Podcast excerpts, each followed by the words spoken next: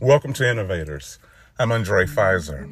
Hey, why don't you take today and create some new news for yourself? In other words, take your own life and create the peace and the power you need to get through the day.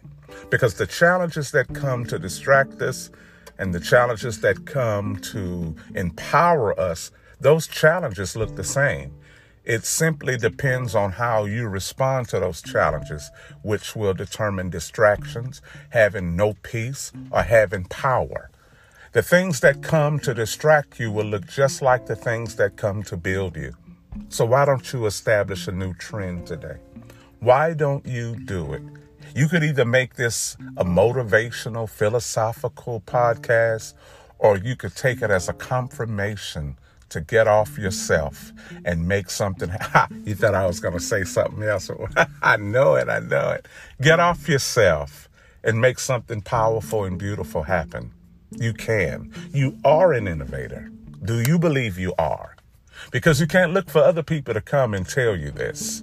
You have to tell you this. And you will only do what your soul has already believed it can do.